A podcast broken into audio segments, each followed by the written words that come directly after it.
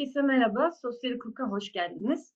Bu hafta Sosyal Hukuk'ta konumuz yeni adli yıl açılışı ve geçtiğimiz günlerde medyaya yansıyan yeni adli yıl ve Yargıtay binası açılışı töreninden yansıyan görüntüler üzerinden e, yargının bugün geldiği nokta, mesleğin geleceği ve yeni adli yılda beklenenleri konuşacağız. Konuğum Sayın İstanbul Barosu Başkanı Avukat Mehmet Durakoğlu. Hoş geldiniz, merhaba. Hoş, gel hoş bulduk, çok teşekkür ederim. Başarılı yayınlar diliyorum. Teşekkür ederim. Ee, öncelikle şuradan başlamak istiyorum ben. Ee, bu 1 Eylül'den yeni adli yıl ve e, Yargıtay binası açılış töreninden yansıyan manzaralarla ilgili ne düşünüyorsunuz? Ve e, üç erkekten birinin diğerinin üzerinde bu kadar baskın göründüğü bir manzara ne ifade ediyor? Ee, evet, aslında üç erkekten birinin e, bu denli baskın göründüğü bir manzaranın sonucu galiba bu. Ayın birinde böyle bir açılış yapıldı. Biz ayın ikisinde hemen ertesi gün e, İstanbul Barosu olarak bu konuya nasıl baktığımızı e, bütün kamuoyuyla paylaştık. E, bugün gazetelere bakıyorum. iki gündür yaptığımız e, yayınlar ya da işte konuştuklarımız nedeniyle e, belli bazı malum basın organlarında tepkiler var. E, ve ana amacın da aslında bu türlü tepkilerin doğrulması olduğu kanısındayım. Yani aslında o görüntüler e, birileri tarafından köpürtülsün, birileri tarafından tartışma zeminine getirilsin, e, laikliğin gereği e, olarak bunları yapamazsın denilsin. E, bir toplum kesimi de özellikle de iktidar yanlısı kesimde e, ne var yani siz Müslüman değil misiniz? Bugün bir gazetede açıkça bir yazar bana soruyor. Sen Müslüman değil misin? Bak adın da Mehmet zaten. E, yani Müslüman o, o, olan bir kimse olarak mı konuşuyorsun yoksa böyle bir inancın olmadığı için mi konuşuyorsun diyebilecek bir e, tartışmanın başlangıcına gelinmek amaçlanıyor. Asıl amaç bu. E, bu amaç nedeniyle e, siyasal bakış açılarının e, böyle bir töreni e, tartışma zeminine getirmemesini anlayabiliyorum bir anlamda. Yani e, onlar da aynı soruya muhatap olmamak nedeniyle bazen katılımı bile sağlamış olabilirler. Ama bu bizi ilgilendirmez, baroları ilgilendirmez, hukuk kurumlarını ilgilendirmez. Özellikle de e, baroların ve hukuk kurumlarının, üniversitelerin, hukuk fakültelerinin e, bu noktada ses çıkarmaları gerekiyor. Çünkü bu e, açık bir e, hukuksal bir sorun özü itibariyle baktığınızda. Yani bir e, yargı erkinin, e, yüksek yargının e, bir mekanı, e, Yargıtay'ın e, yeni binası e, bu şekilde açılıyor. E, bu şekildeki bir açılışın e, laiklik çerçevesi içerisinde ve özellikle de yargının bir erk olması nedeniyle ortaya çıkarabileceği sorunları e, bizler asla görmezden gelemeyiz. Çünkü e, bu ülkede bu e, laik demokratik hukuk devletinin farklı inançta yurttaşları var. O yurttaşlar da yeri geldiğinde e, adalet arayışlarını bu binalar çerçevesi içerisinde, bu binaların içerisinde oluşturulabilecek adalet arayışı içerisinde e, kendileri için bir amaç sayıyorlar. O adaleti oralarda arıyorlar. Dolayısıyla farklı inançtaki yurttaşların gerçekten adalet ararken onu bulmalarına ilişkin e, ciddi bir inanç noktasına varabilmeleri e, ancak ve yalnız e, tarafsız kalmakla mümkündür. Yargı o nedenle tarafsızdır. O nedenle temiz heykelindeki o kadının gözleri kapalıdır. O nedenle yargı insanların e, diniyle, e, mezhebiyle, etnik kökeniyle falan uğraşmaz. Onlar yargının uğraş alanı değildir. Yargı sadece ve yalnız adalet sağlamak için vardır. Dolayısıyla böyle baktığınızda ee, sonuç itibariyle e, o adaletin sağlanabileceği e, binaların açılışının e, başka inançtaki yurttaşlara bir güvensizlik oluşturacak bir ortamda açılmış olmasını kabul edebilmek mümkün değil. Ama Türkiye'deki soruna baktığınızda sorun bununla sınırlı değil. Türkiye'de yargı öteden beri çok ciddi bir kriz içerisinde. Özellikle de 2010 12 Eylül e, referandumundan başlayan bir süreçte e, yargının FETÖ'ye teslim edilmesi, ondan sonra yaşadıklarımız, e, arkasından e, 15 Temmuz 2016'daki o hain darbe girişiminden sonra başlayan e, operasyonlarla e, onların büyük kısmının e, yargıdan uzaklaştırılmış olmasına rağmen bu kez de tıpkı FETÖ metotlarıyla yeniden yargının biçimlendirilmeye çalışılması e, Türkiye'de bir yargı krizinin ortaya çıkmasına neden oldu. Özellikle de siyasal özlü davalarda e, yargının tarafsızlığından bahsedebilmek mümkün değil. Bu çok önemli. Yani bu ülkenin yurttaşları e, belki de hiç e, e, adliye kapısına inşallah düşmezler, kuşkusuz kimsenin düşmesi istenmez ama adliye kapısına hiç e, uğramamış olanlar bile e, özellikle de yargı bağımsızlığı ve yargı tarafsızlığı konusunda e, son derece e, duyarlı olmalılar diye düşünüyorum. Çünkü yargı bağımsızlığı e, insanca yaşamak demektir, onurlu yaşamak demektir yargı bağımsızlığı. Yargı bağımsızlığı hukuk güvenliği demektir. Yani alnı ak başı dik olan insanın alnı ak başı dik dolaşabilmesi demektir. Sabah saat 6'da kapı çalındığında gelenin sütçü olması demektir yargı bağımsızlığı. Bunu herkes kendisi için bir güvence sayabilmeli ve öyle görebilmeli. O nedenle de toplumun adalet talebinin olması gerekiyor.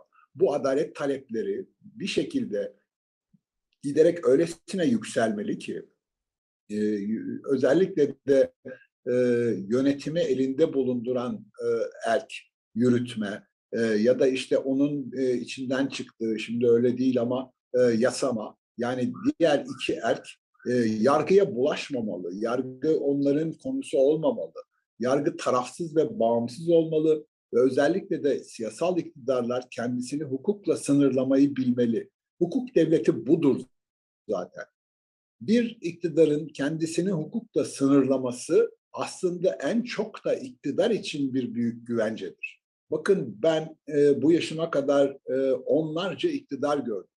Dolayısıyla o iktidarların nasıl gelip nasıl gittiklerini, daha sonra hangi yargı serüvenleri yaşadıklarını biliyorum.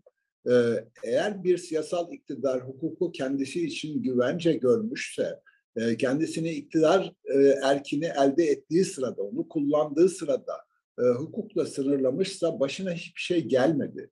Ama özellikle de iktidarı elde ettiği sıra içerisinde kendisini hukukla sınırlamadıysa, yargıyı bir örgütlenme mekanı olarak gördüyse, giderek onu kendisi gibi düşünenlerin oluşturduğu bir şekillendirmeye tabi tuttuysa eğer, e, onunla ilgili o iktidarın gitmesinden sonra başlayan süreç Türkiye içinde bir başka yargısal süreci ifade etti.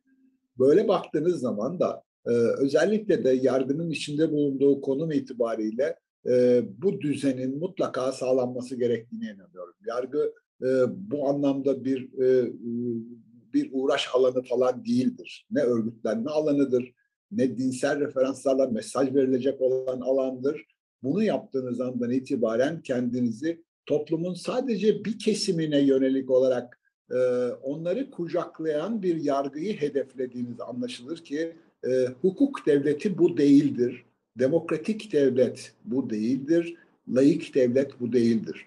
O nedenle e, ne kadar köpürtülmek istenmezse istenmesin, ne kadar e, üzerinde e, tepinmeye çalışılırsa çalışılsın, bizlerin görevi e, do, dolayısıyla yani e, birilerinden oy almak gibi bir derdimiz olmadığına göre bizlerin asıl görevi, baroların asıl görevi sonuç itibariyle bunlara işaret etmek olmalıdır. E, aslında ben bu işareti e, baroların pek çoğu bu işareti verdiler. E, ama özellikle de üniversitelerden ve hukuk fakültelerinden beklemek gibi bir hakka sahip olduğunu düşünüyorum. Çok teşekkür ederim. E, meslektaşların durumu ile ilgili de bir şey soracağım size ama önce şunu sormak istiyorum. Az önce de bahsettiğiniz gibi halkın adalet talebine e, karşılık verme vaadiyle bu geçtiğimiz dönemde çok sayıda yargı reformu, eylem planı vesaire yapıldı. E, bu yargı reformları bizi nereye getirdi? Peki yargının bugün geldiği nokta hakkında ne söyleyebilirsiniz bunlar üzerinde?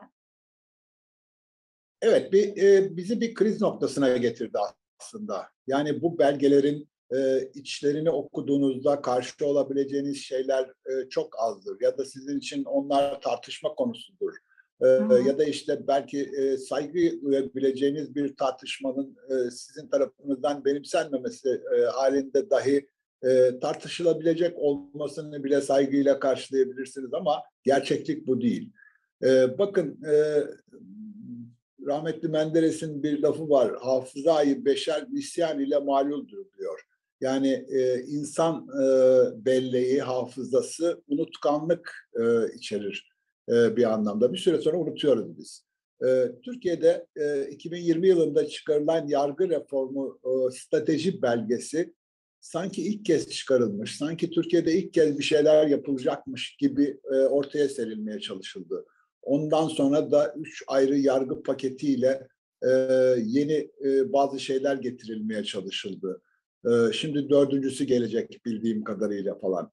Ama bunun öyküsünü bildiğiniz, gerçek öyküsünü bildiğiniz zaman bir umut besleyebilmeniz mümkün değil. Çünkü Türkiye'de e, 2009 yılında da bir yargı reformu strateji belgesi sunulmuştu bize.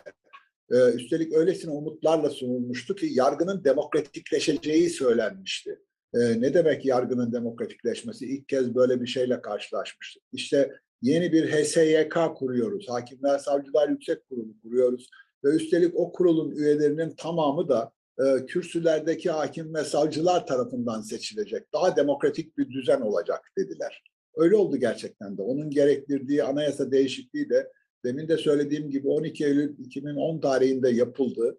Yani 2009 yılında e, yargı reformu strateji belgesi çıkarıldı. 2010 yılında onun gereği olan anayasa değişikliği yapıldı ve söyledikleri gibi gerçekten yeni bir yeni bir HSYK oluştu ama o bizim karşımıza yargının FETÖ'ye teslimi olarak ortaya çıktı.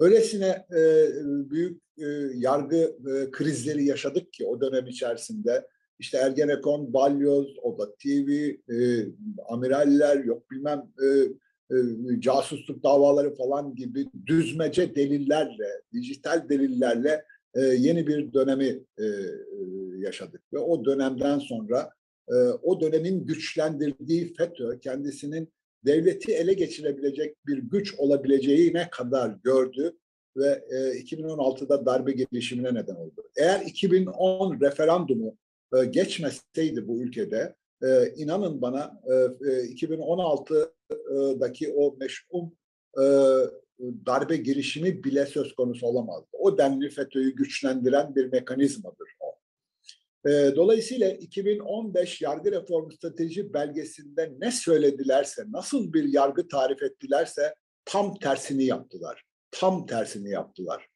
Bunun üzerine 2015 yılında yeni bir yargı reformu strateji belgesi daha ortaya çıkardılar. Sanki 2009'dan 2015'e kadar hiçbir şey olmamış gibi. Sanki 2009'da bir yargı reformu strateji belgesi çıkarmamışlar gibi. Sanki 2009'da çıkardıkları yargı reformu belgesini yüzlerine gözlerine bulaştırmamışlar gibi 2015'te yeniden bir yargı reformu strateji belgesi daha çıkardılar ve 2016'nın Temmuz'unda bu kez darbe girişimiyle karşılaştık.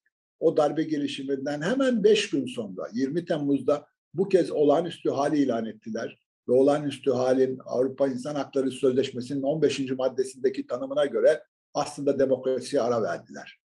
Bir başka deyişle Birleşmiş Milletler'e de Avrupa Konseyi'ne de duyuru yaparak e, demokratik hak ve özgürlüklerin bir bölümünün askıya alındığını kendileri ifade etti. Oysa 2015'te yargıyı demokratikleştirme adı altında bir e, büyük yargı reformunun hazırlıkları içerisindeydiler. 2015 yargı reformu strateji belgesinde ne söyledilerse tersini yaptılar. Ne söyledilerse tersini yaptılar. Olağanüstü halle dönüştü. 2015 yargı reformu strateji belgesinde demokratikleşeceğiz derken Türkiye'de olağanüstü hal uygulandı. Sonunda geldik 2020'de 2019'da yeni bir yargı reformu strateji belgesiyle daha karşılaştık. Şimdi dönüyorlar ve bize diyorlar ki siz buna inanın biz bu ülkede yargı reformu yapacağız. Ben her yargı reformu strateji belgesi çıkardıklarında korkuyorum. Ben her yargı reformu strateji belgesi çıkardıklarında orada yazdıklarının tam tersinin olabileceğini biliyorum. Biliyorum çünkü ben uygulamanın içerisindeyim. Biliyorum çünkü bu ülkede gerçekten yargı reformundan söz edilebildiği bir ahvalde asıl tartışılması gerekenlerin hiçbirisi o metinlerin içerisinde bulunmuyor. Bu ülkede hakimler savcılar kurulunun oluşumuna ilişkin bir değerlendirme yapmadan, bir yeni bakış açısı sergilemeden, bir yeni seçim sistemi ortaya koymadan bu ülkede bir yargı reformundan söz edilebilmesi mümkün değildir. Bu ülkede Anayasa Mahkemesi üyelerinin seçiminin nasıl yapılacağına ilişkin yeni bir tartışma açmadan, bu, bu düzeni değiştirmeden bir yargı reformundan söz edilebilmesi mümkün değildir. Bu ülkede suç ceza hakimliklerinin özellikle de otomatik tutuklama müessesesine dönüştüğünü görmeden, ona ilişkin bir düzenleme yapmadan, bunu konuşmadan bir e, yargı reformundan söz edebilmek mümkün değildir. Bu ülkede e, avukatları özellikle de yargılama sırasında şekli bir unsura dönüştüren olağanüstü hal ilanından sonra ortaya çıkan kanun kararnamelerle elimizden alınan yetkileri geri vermeden, onları e, güçlendirmeden, savunmayı güçlendirmeden bir yargı reformundan söz edilebilmesi reform sözcüğünün Türk Dil Kurumu'ndaki anlamını istismar etmek anlamına geliyor. Böyle onlarca şey sıralayabilirim. Çünkü biz uygulamanın içerisinden geliyoruz. Orada yazdıklarının hiçbirisi uygulamada yok. Bu ülkede nasıl yargıç ve hakim tayin edildiğini, hangi ölçüler içerisinde nasıl alımların yapıldığını, özellikle de Adalet Bakanlığı tarafından e, büyük puanlar yazılda e, ciddi puanlar almış olan insanların mülakatta nasıl elendiğini, hangi kriterlerin göz önüne alındığına baktığınız zaman yargı reformu strateji belgelerinin hiçbirisinin benim için e, ciddi bir anlamı kalmıyor. Aynı şeyleri insan hakları eylem planı için de söyleyebilirim. Aynı gerekçelerle, aynı biçimde söyleyebilirim üstelik. 2020'de e, insan hakları eylem planı çıkarıldı Türkiye'de. E, 2014'te de çıkarılmıştı. Ne oldu ki? 2014'teki eylem planı ne oldu? 2014'teki eylem planının daha birinci sayfasının son paragrafında e, bütün bu değerlendirmeler yapılmak suretiyle 6 ayda bir raporlanacağı söyleniyordu. Hangi rapor çıktı? Ne elde ettiniz? Tam tersine bu ülkenin geride bırakılan 10 yılı Cumhuriyet tarihinin belki de temel hak ve özgürlükler dış, e, özgürlükler açısından en çok geriye gittiği dönemi ifade ediyor. Bu ülkede ifade özgürlüğü hiç 10 yıldır yaşadığımız kadar geriye gitmemişti. Bu ülkede ifade özgürlüğü, onun bir türevi olan basın özgürlüğü hiç bu kadar geriye gitmemişti. Bütün bunları e, hem yaşatacaksınız, hem bütün bunları yaşatmadan evvel bize belgeler sunacaksınız. Pırıltılı belgeler sunacaksınız, güzel cümleli belgeler sunacaksınız. Ama onların hiçbirisini yapmayacaksınız. Sonra geri geleceksiniz. Aradan 6 yıl, 7 yıl, 5 yıl neyse geçtikten sonra bu kez yeni belgeler sunarak inanın bize bu kez yapacağız diyeceksiniz. Neyi nasıl yapıyorsunuz? Yapmıyorsunuz ki. Uygulamanın içerisinde görüyoruz biz. O nedenle Türkiye'de bir yargı krizi yaşandığına işaret etmeye çalışıyorum. O nedenle geldiğimiz nokta bu açıdan son derece vahim. Teşekkür ediyorum tekrar. Biraz da bu bahsettiğiniz işte mülakatlarda elenme, bir araç haline getirilme ve bu yeni adli yılın açılması bahsi de üzerinden bir de meslektaşların, avukatların durumuyla ilgili bir şey sormak istiyorum. Aslında çok temel ve basit bir şey söyleyeceğim ama aslında avukatların, baroların bütün temennisi ve görevinin adaleti temin etmek, adaleti talep etmek olduğu bilinmesine rağmen gerek bu açılış törenine gelen tepkiler üzerinden gerek geçen sene yaşanan baro krizleri üzerinden e, avukatların din karşıtı olarak nitelendirilmesi veya bütün süreçlerin dışında tutulmaya çalışılması nedendir ve bu açıdan mesleğin geleceğini siz nasıl görüyorsunuz? Evet, e, dünyanın pek çok ülkesinde geçmiş dönemler içerisinde ama Türkiye'de de hala yaşayan bir gerçeklik olarak e, siyasal iktidarların e, özellikle de bizim mesleğimize ilişkin bakış açılarında bir sakatlık olduğunu tespit edebilmek e, mümkündür diye düşünüyorum. E, bu sakatlığı şöyle tanımlamalıyım. E, biz ne pahasına olursa olsun adalet arayışı içerisinde oluruz. Siyasal düşüncelerimiz farklı olabilir. E, bakış açılarımız farklı olabilir. Kullandığımız her bir e, kavrama ayrı ve farklı anlamlar yükleyebiliriz. Ama sonuç olarak e, kendi açımızdan baktığımızda bir adalet tecellisi için çalışan insanlarız. E, barolar da e, onların örgütlü gücü olarak böyle bakar. Biz e, reel politikle e, adaleti, adalet idealini karıştırmamaya özen gösteririz. Yeri geldiğinde özellikle de genel kavramlar söz konusu olduğunda, yargı bağımsızlığı gibi, hukukun üstünlüğü gibi kavramlar söz konusu olduğunda hiç kuşku yok ki duyarlılıklarımızı ortaya koyarız. Barolar olarak e, siyaset de yaparız biz. Yani siyaset yapmak hiçbir zaman ayıp değildir. Hukukun siyasetini yaparız.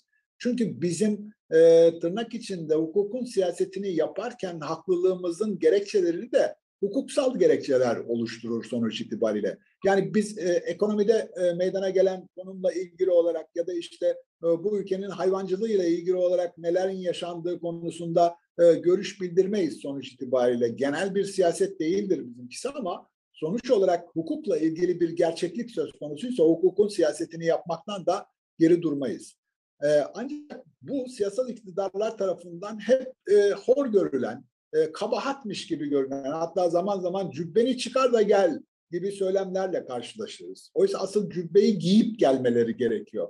E, cübbeyi giyip gelenler daha iyi bilirler aslında bütün bunları, hukuk siyasetlerini. E, çünkü Edirne'den biraz dışarı çıkın. Orada insanlar siyaset alanının genişletilmiş olması nedeniyle e, siyasal iktidarlara saygı duyarlar. Siyasal iktidarlar ne kadar siyaset alanını genişletirlerse, ne kadar çok insan siyasete bulaşırsa, siyaset içerisinde olursa, siyaset konuşursa o denli demokratik hak oluşturduklarını düşünerek e, kendileri için bir övünç vesilesi sayar oradaki iktidarlar. Oysa bizde böyle değil. Bizde siyaset yapıyorsun diye insanlar suçlanır. E, biz avukatlar olarak bu tür bir siyaset yaparız. Onun dışında çok da fazla e, e, siyaset umurumuzda değildir. Özellikle de yargısal faaliyetler açısından baktığımızda hiç umurumuzda değildir. Ama bu siyasal iktidar tarafından çok da anlaşılmaz, bilinmez.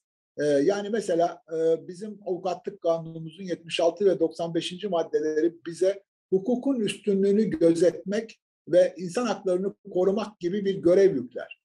Şimdi böyle bir görev varken e, ben siyasal iktidarla sürekli karşı karşıya gelirim. Çünkü insan hakları ihlalleri siyasal iktidarlardan gelir, başkalarından gelmez ki. Ee, öyle olduğu için de iktidarla karşı karşıya gelinir. Bu hangi iktidar olursa olsun sadece bu iktidardan söz etmiyorum. Her devirde barolar iktidarlarla karşı karşıyadır. Bunu siyasal iktidarın kendisi için bir özgüven sayması gerekir. Yani bu ülkede e, insan hakları ihlalleri söz konusu olduğunda müdahale eden birileri var diye düşünmesi gerekirken bizim ülkemizde siyasal iktidarlar bunun tam tersini düşünürler nedense ve e, bu nedenle de bizim mesleğimiz çok da doğru anlaşılmaz. E, ama zaman içerisinde özellikle Batı dünyasındaki gelişkenliğe baktığımızda aradaki zaman farkını kapatırsak eğer e, bu ülkede de pek çok şeyin olabileceğine inanıyorum. Ve, e, ama bütün bunlar için her birimizin ki öyledir İstanbul Barosu'nun mesela bütün avukatları için böyledir. İstanbul Barosu için onun avukatları için bir genetik koddur bu mücadele etmek dışında başka bir silahımız yoktur bizim. Biz demokratik devlete, hukuk devletine, layık devlete inanırız ve bunun mücadelesini yaparız. Dolayısıyla bu mücadeleler geçmişte, tarihimizde çok e, olayların derinleştiği zamanlarda zaman zaman da sertleşerek yapılan mücadelelerdir. Başka da çözümümüz yoktur. Bu mücadelelerle topluma, kendi meslektaşlarımıza, genç meslektaşlarımıza mesleği anlatırız ve onun gereğinin yapılmasını savunmaya çalışırız. E, yaptığımız iş özünde budur aslında ve bunu yapabildiğimiz zamanlarda ne kadar başarılı olduğumuzu, ne kadar toplumu dönüştürebildiğimizi, ne kadar derdimizi anlatabildiğimizi geçen sene ikinci baro kuruluşu sırasında gördük işte. Yani e, toplum zaman zaman korku iklimine kapıldığı zamanlarda bile direnenlerin kazanabildiğinin bir göstergesi oldu geçen seneki mücadele bu mücadeleyi e, yeri geldiğinde aynı hızla, aynı dirençle sürdürmeye devam etmemiz gerekiyor. Bu ülkede laik devletin, hukuk devletinin e, ve özellikle de demokratik devletin oluşması konusunda yurttaşların çok büyük bir bölümünün çok ciddi bir e, ittifakı var. E, ben yürekten inanıyorum ve güveniyorum. Yani birileri eğer e, bu kavramların yerine başka şeyler koymak istiyorlarsa, otoriterleşiyorsa demokrasiden vazgeçerek ya da işte e, daha mütedeyyin bir toplum kesimi olduğuna güvenerek laiklikten vazgeçmeye çalışıyorlarsa ya da hukuk devleti yerine hukuksuzluğu getirmek istiyorlarsa örneğin bunun asla başarılamayacağına inanıyorum. Bunun bir siyasal yönü yok. Yani AK Parti'ye oy veren yurttaşlar da böyle düşünüyor. Cumhuriyet Halk Partisi'ne oy veren yurttaşlar da böyle düşünüyor. Buralarda bir e, sıkıntım yok. O nedenle biz e, olması gerekenin e, bütün açıklığıyla mücadelesini yapabilirsek eğer toplum kesimlerine bunu anlatabiliyoruz. e, yargı e, siyasal konjonktürlerin konusunun dışına çıkmalı. Yargı örgütlenme yeri olmamalı. E, yargı reel politiğin tartışmalı değerlerine feda edilmemeli. E, dolayısıyla bütün bunlardan e, bahsederek bir mücadele yaparsak sorunu aşabileceğimizi düşünüyorum. Teşekkür ederim. Ee, son olarak size şunu sormak istiyorum. Bu biraz e, kişisel bir merak da aslında. Ee, yargı binalarının giderek daha iş- ihtişamlı ve daha büyük inşa ediliyor olması neyi gösterir ve bunun tarihte bir karşılığı var mı? Ee, genellikle e, yani galiba ben Avrupa'da pek çok yargı binasını gezdim. E, Gördüğüm bir tek birkaç şeyi işaret etmek isterim. Oralarda da ihtişamlı binalar. Ee, eskiler e, e, yani benden de önceki e, e, üstadlarım e, yargının mehabetinden söz ederlerdi. E, o zamanlar e, adına adliye sarayları dediğimiz yerlerde e, saray olma hüviyetine sahip olmadıkları için olsa gerek buna rağmen bir mehabetten söz ederlerdi. E, bu denli yargıya yüklenmiş bir saygınlığın gerçekten de binalarla da ifade ediliyor olmasının önemli olduğunu düşünüyorum. Gerçi e, Avrupa'da gördüğünüz yargı binalarının özellikle de e, bir huzur evi kadar sessiz olmasına karşın e, Türkiye'de neden bu kadar kalabalık olduğunu değerlendirmek e, zannediyorum siyasal iktidarın önemli işlevlerinden birisi olsa gerektir diye düşünüyorum. Çünkü avukatların özellikle de e, etki alanları, yetki alanları kısıtlandığı zamanlarda yani avukatsız iş görülmesinin doğal sayıldığı zamanlarda ihtilafların e, adliyelere intikal etmesi kadar kolay bir e, anlayış söz konusu olmuyor. Oysa oralarda avukatların yetkileri çok geniş olduğu için, e, özellikle de avukatsız iş yapabilmenin e, çoğu zaman mümkün olmadığı için e, adliyelere intikal eden işlerde de e, azalmalar oluyor. E, dolayısıyla e, yani ben e, bir hakkı teslim etmek gerekirse bu siyasal iktidarın belki de yargıda yaptığı tek başarılı şeyin binalar olduğu kanısındayım. Ama bunun bir anlamı var mı derseniz hayır. Hele o binaları güzel yaparken binaların içerisinde adalet tesis edilmesini sağlay sağlayabilecek bütün imkanları onların elinden alıyorsa eğer e, bunun hiçbir anlamı olmadığı kanısındayım. Güzel binalar sonuç itibariyle adalet tesis edilsin diye yapılmalı. Adaletin tesis edilmesini engelleyen güzel binalar yapmanın hiçbir marifetinin de olmadığı kanısındayım. Dolayısıyla e, bu ülkede böyle bir sıkıntı var ve bu sıkıntının yaşanması noktasında e, karşı karşıya bulunduğumuz konum aslında e, binaların güzelliğinden çok daha ciddi bir durum. Biz e, güzel binalar istiyoruz. Evet. E, şimdiye kadar adliyeler e, adliye olarak yapılan binalarda değildi. Hala da aynı şeyler söz konusu. E, işte e, geçenlerde Bakırköy'de bir ek bina açıldı. E, eski bir gazetenin binası. E, şimdilerde Küçükçekmece'de e, yeni bir adliye açılışı içerisindeyiz. E, neredeyse orası da hastane için planlanmış bir yer e, daha sonra adliye haline getirildi. Ama yine de eskiye göre e, daha iyi binalar gibi gözüküyor. Bütün bunlara rağmen ifade etmek gerekiyor ki bizim avukatlar olarak o, adliye binaları içerisinde aradığımız şeyi bulabilmemiz giderek daha çok, çok e, güçleşen e, hatta e, belki de imkansızlaşan ama imkansızlaşmaması için de bizim mücadele verdiğimiz alanlar olarak ortaya çıkacak. E, belki son e, bir şey söylemem gerekirse özellikle de e, bu dönem içerisinde meslektaşlarımın içinde bulunduğu güçlüklerden söz etmem gerekir. Özellikle de genç meslektaşlarımızın. E, adli yılın açılışı nedeniyle bizim için e, son derece ciddi e, sorunlar hem birikiyor hem geçen zaman içerisinde çözülmediği zamanlar içerisinde giderek bir e, kar topu gibi büyüyor, çığ gibi üzerimize düşmeye doğru yöneliyor. E, genç meslektaşlarımızın çok ciddi sorunları var. Yani stajdan başlayan sorunları var. Hangi aklın ürünüdür bilmiyorum. Stajyerlerin e, ücret alamamasından başlayın da e, özellikle de artık e, sayıların fazlalığından kaynaklanan nedenle stajyeri bulmakta bile güçlük çektikleri bir dönem yaşıyoruz.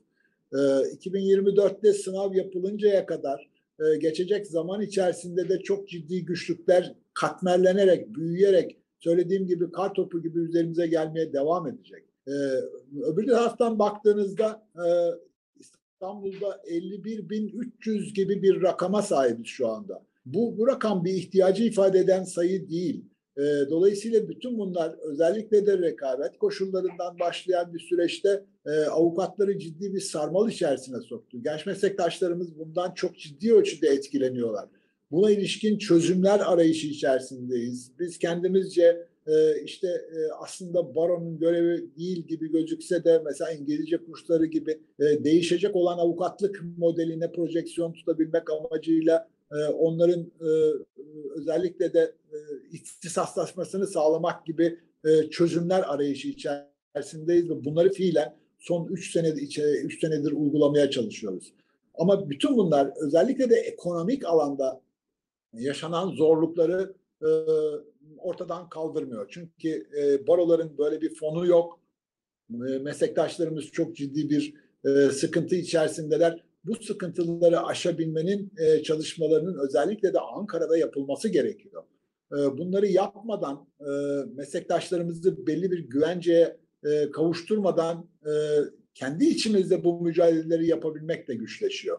E, biz öylesine e, e bir dönemden geçiyoruz ki içinde bulunduğumuz e, sayısal sıkıntı e, giderek e, pek çok şeyin e, pek çok değeri de e, törpüleyen e, bir mahiyet arz etmeye başladı. E, dolayısıyla e, değişebilecek olan e, yeni modeli de o ortaya koymak suretiyle bizim de yeni bakış açıları e, sergilememiz gerekiyor diye düşünüyorum.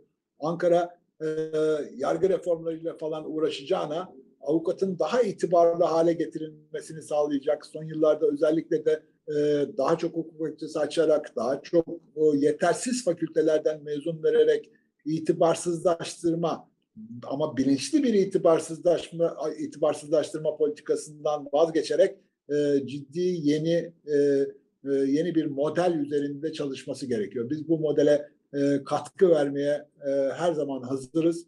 E, bu asıl bunları konuşmamız gerekiyor e, avukatı gerçek anlamda e, bir e, savunman olarak biçimlendirmediğiniz e, evrensel anlamda avukatın rolünü e, gerçek bir rol olarak uygulamanın içerisine sokmadığınız sürece Türkiye'de e, planladığınız yargı reformlarının hiçbirisinin başarılı olabilmesinin mümkün olmadığını düşünüyorum. Ama e, son söz biz adalet inancı içerisindeyiz. Asla bu inancımızdan vazgeçmeyiz hangi uğraş, hangi siyasal iktidar, hangi iktidarın uygulaması, hangi politika uygulanırsa uygulansın e, bu inançtan hiçbir zaman vazgeçmeden bunun mücadelesini yapan bir anlayış içerisinde yürümeye devam ederiz.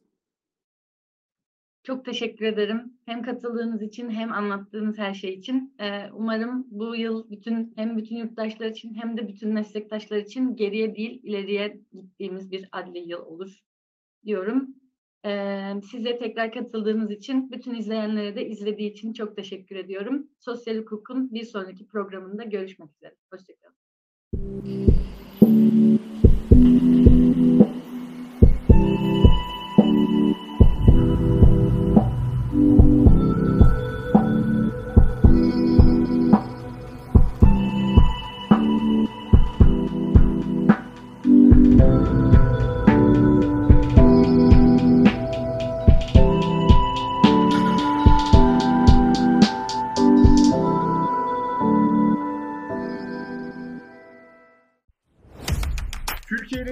Bağımsız, özgür ve çoğulcu bir medya ortamına ihtiyacı var. Medyascope 20 Ağustos 2015'te bu ihtiyacı karşılamak üzere yola çıktı. Ama yolumuz uzun. Bu yolculukta bize Patreon veya YouTube'un katıl butonu üzerinden katkıda bulunabilirsiniz. Destek verin, sizinle güçlenelim.